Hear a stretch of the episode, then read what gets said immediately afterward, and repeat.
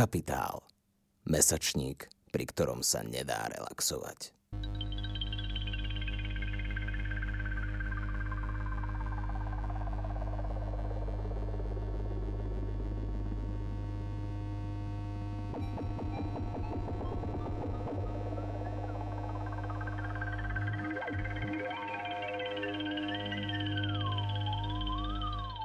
Počúvate Capitalx, podcast angažovaného mesačníka Kapitál. Vo zvukovej verzii vám prinášame článok z augustového čísla s názvom Kazateľ, spisovateľ, verejný nepriateľ. Tomáš Hučko sa v článku venuje prozaikovi a jednému z najvplyvnejších intelektuálov Ameriky, Jamesovi Baldwinovi, ktorý sa zapríčinil o prekonávanie rasových predsudkov a stal sa ikonou mnohých hnutí bojujúcich za práva menšín. Načítala Michala Malíková.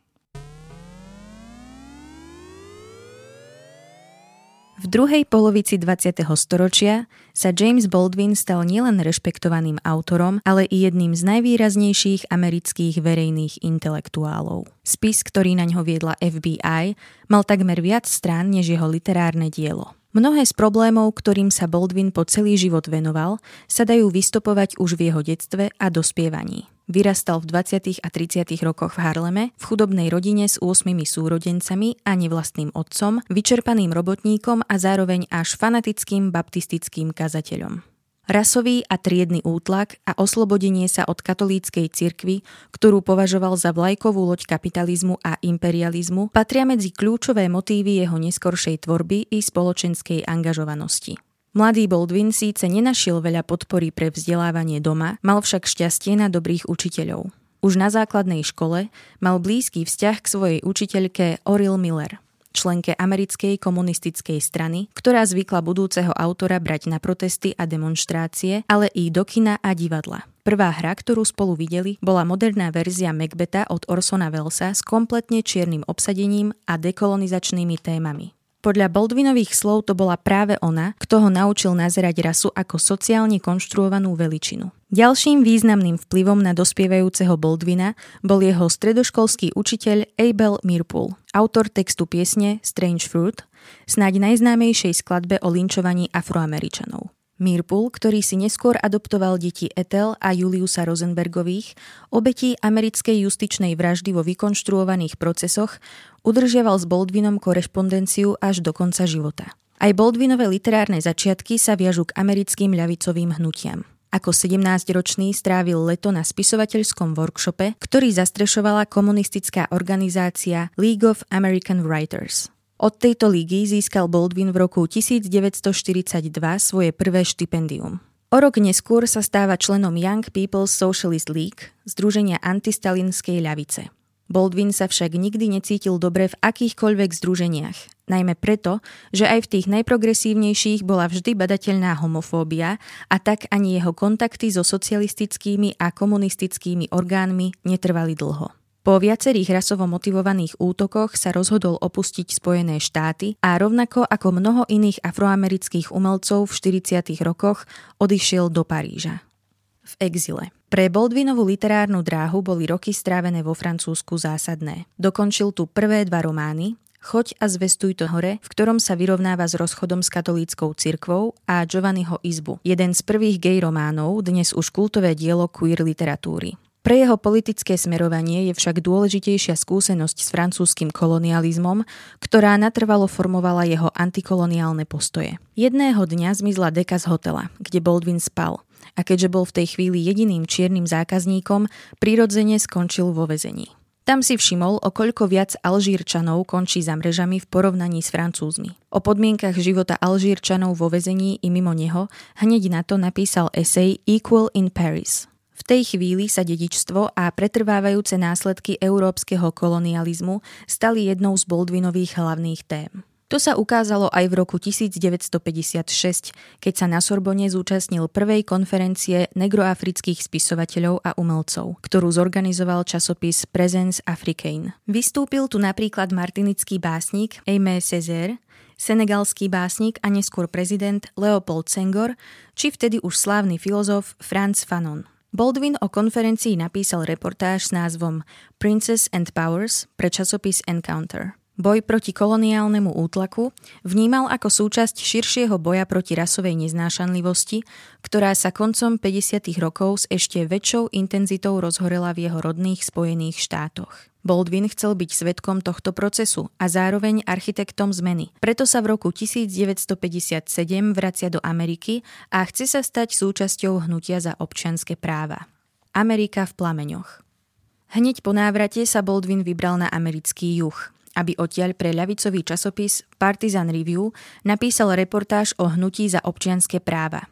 Tam sa najprv stretol s deviatimi čiernymi študentmi, ktorí bojovali za integráciu afroamerických detí v štáte Arkansas, odtiaľ sa vydal do Atlanty na prvé stretnutie s Martinom Lutherom Kingom a neskôr jeho ženou Coretou Scott King. Z týchto ciest vzniklo okrem reportáží niekoľko esejí, v ktorých neúnavne kritizuje južanskú segregačnú politiku. Pre emancipačnú afroamerickú politiku bolo dôležité aj vyhlásenie nezávislosti Kuby v roku 1959. Baldwin bol spolu so Žánom Paulom Sartrom, Normanom Mailerom, Trumanom Capotem a Elenom Ginsbergom jedným z prvých signatárov združenia Fair Play for Cuba Committee. Túto aktivitu si všimla aj FBI a od tej chvíle začala na Baldwina viesť spis, ktorý nakoniec dosiahol 1700 strán. Začiatok 60. rokov sa pre Boldvina niesol v znamení zvýšeného angažovania sa vo verejnom i mediálnom priestore. V roku 1961 vystúpil v televízii v diskusnej relácii The Open Mind spolu s Malcolmom X. Ako rečník sa zúčastnil na mnohých štrajkoch, napríklad proti zvyšovaniu nájomného v Harleme. Sponzoroval demonstráciu za zrušenie McCarthyovskej organizácie House of Un-American Activities. Na mnohých fórach vystúpil s prejavom o africkej dekolonizácii kolonizácii. V roku 1962 absolvuje turné po amerických univerzitách s organizáciou CORE, Congress of Racial Equality, ktorá sa usilovala o dosiahnutie rasovej rovnosti. Za jedno vystúpenie bral Baldwin 500 dolárov. Dokopy ich zarobil 20 tisíc a celú čiastku venoval spomenutému združeniu. Počas jeho turné sa do združenia zapojilo 65 tisíc ľudí. Svoje skúsenosti z týchto rokov a formovania hnutia Black Power spísal v prelomovej knižnej eseji The Fire Next Time, ktorá nekompromisne popisuje rasový útlak v Spojených štátoch, ale navrhuje i humanistické riešenia, ako vytvoriť slobodnejšiu spoločnosť. Kniha sa stane nielen svetkom, ale i jedným z kľúčových dokumentov celého afroamerického hnutia 60. rokov a jej vplyv je dodnes nezmerateľný. O rok neskôr sa Baldwin intenzívne zapojil do kampane za záchranu šiestich čiernych mladíkov, ktorí boli, ako sa neskôr ukázalo, bez relevantných dôkazov obžalovaní z vraždy. Inicioval zbierku Baldwin Benefit Committee na ich obhajobu, propagoval ju v časopisoch i televíznych programoch a o procese napísal známu reportáž Report from Occupied Territory. V roku 1968 nakoniec mladíkov omilostili. Ďalším bojskom, na ktorom Baldwin obetoval mnoho času a energie, bola kritika americkej vojny vo Vietname. Okrem obrovského množstva článkov a vystúpení stojí za pozornosť jeho účasť v tzv. tribunáli, ktorý zorganizoval filozof Bertrand Russell a ktorý mal po vzore Norimberského tribunálu obžalovať Spojené štáty z vojnových zločinov. Tribunál mal 25 členov a okrem Baldwina tam sedeli napríklad Jean-Paul Sartre, ľavicový novinár Tarik Ali, spisovateľ Julio Cortazar a autorka Alice Walker, aktivista Stokely Carmichael a feministka Simone de Beauvoir.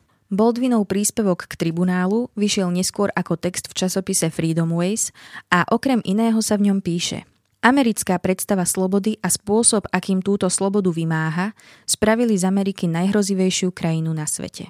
Vytriezvenie. Baldwin videl vždy všetky emancipačné úsilia ako súčasť jedného boja, či už to bolo v Spojených štátoch, Alžírsku alebo Palestíne. Ak máme byť naozaj odovzdaní slobode čiernych v tejto krajine, napísal v roku 1968, musíme zmeniť všetky svoje priority a záväzky. Mali by sme podporovať čiernych bojovníkov za slobodu v Juhoafrickej republike a Angole a nebyť spojencom Portugalska. Mala by nám byť bližšia Kuba než Španielsko. Mali by sme podporovať Arabov a nie Izrael. A nikdy sme nemali nasledovať Francúzov do juhovýchodnej Ázie. Jednu z ciest, ako túto slobodu dosiahnuť, videl v tzv. Yankee Doodle socializme, ktorý presadzovalo hnutie Black Panthers. Ide o akýsi domorodý socializmus, formovaný skutočnými potrebami amerického ľudu. Potreba takéhoto socializmu je založená na pozorovaní, že súčasné ekonomické nastavenie sveta odsudzuje väčšinu ľudí k biede, že spôsob života diktovaný týmto nastavením je nemorálny a sterilný a pokiaľ bude toto nastavenie trvať, nemôžeme dúfať vo svetový mier. Koniec 60. rokov je však pre Boldvina veľmi trpký a predznamenáva jeho postupný ústup z verejného života. Veľmi bolestne ho zasiahli vraždy jeho priateľov a najvýznamnejších predstaviteľov hnutia Black Power a hnutia za občianske práva. Freddyho Hamptona, Malcolma X, po jeho smrti strávil Baldwin niekoľko rokov prípravou scenára k filmu o jeho živote a nakoniec i Martina Luthera Kinga. Agresia neprichádzala však iba zo strany krajine pravicových združení, ale i zo samotného zoskupenia Black Power. Jeden z jeho čelných predstaviteľov, Eldridge Cleaver podnikol vo svojej populárnej knihe Soul on Ice na Baldwina niekoľko homofóbnych útokov. Okrem iného tvrdil, že jeho queer vzťahy sú z radou čierneho hnutia a posmešne ho nazýval Martin Luther Queen. Tento narratív žiaľ prevzalo viacero sympatizantov hnutia a Baldwin sa mu preto prirodzene čoraz viac odsudzoval.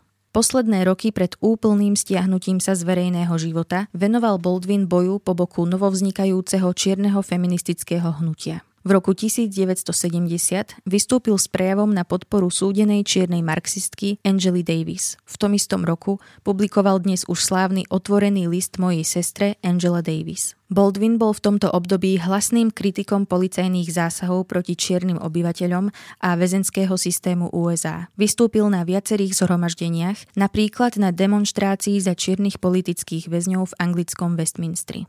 Vďaka kontaktom s čiernymi feministkami ako Nikki Giovanni a Audre s prvou nahral dvojhodinový rozhovor o prienikoch rasy a rodu, ktorý je možné vidieť aj na YouTube. Rozhovor s druhou vyšiel knižne. Si stále viac uvedomoval potrebu intersekcionálneho prístupu k problémom rasového, rodového a sexuálneho útlaku. V roku 1982 napríklad vystúpil na pôde organizácie National Association of Black and White Men Together s rečou Rasa, rasizmus a gay komunita, ktorá tieto intersekcionálne prístupy uvádzala do praxe. Baldwin bol takisto jeden z prvých afroamerických intelektuálov, ktorý v 80. rokoch upozorňoval na pokrytecké reakcie americkej vlády na krízu HIV. Posledné roky života strávil Baldwin vo svojom dome na juhu Francúzska, kde pracoval na nevydanom románe o emigrantoch. Zomrel v roku 1987 na rakovinu pažeráka.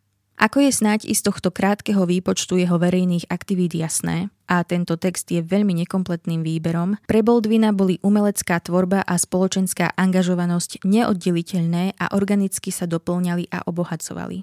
Nie náhodou sa nedávno stal ikonou hnutia Black Lives Matter. Od roku 2012, po vražde Trayvona Martina, záujem o Baldwinovo myšlienkové dedičstvo prudko vzrástol. Prispela k tomu určite aj popularita knihy Tanehisi Coatesa Between the World and Me, inšpirovaná Baldwinovou slávnou knižnou esejou The Fire Next Time, či dokument o Baldwinovi I Am Not Your Negro a filmová adaptácia jeho románu If Bill Street Could Talk. Baldwin je dnes tak povediac všade a to je len dobre. Angažovaných spisovateľov, ako bol on, nikdy nie je dosť. Počúvali ste Capitalx, podcast angažovaného mesačníka Kapitál, ktorého vznik podporila Rosa Luxemburg Stiftung zo zastúpení v Českej republike a Fond na podporu umenia. Viac článkov nájdete na webovej stránke www.kapital.noviny.sk, kde nás môžete podporiť napríklad objednaním predplatného za čo vám vopred ďakujeme.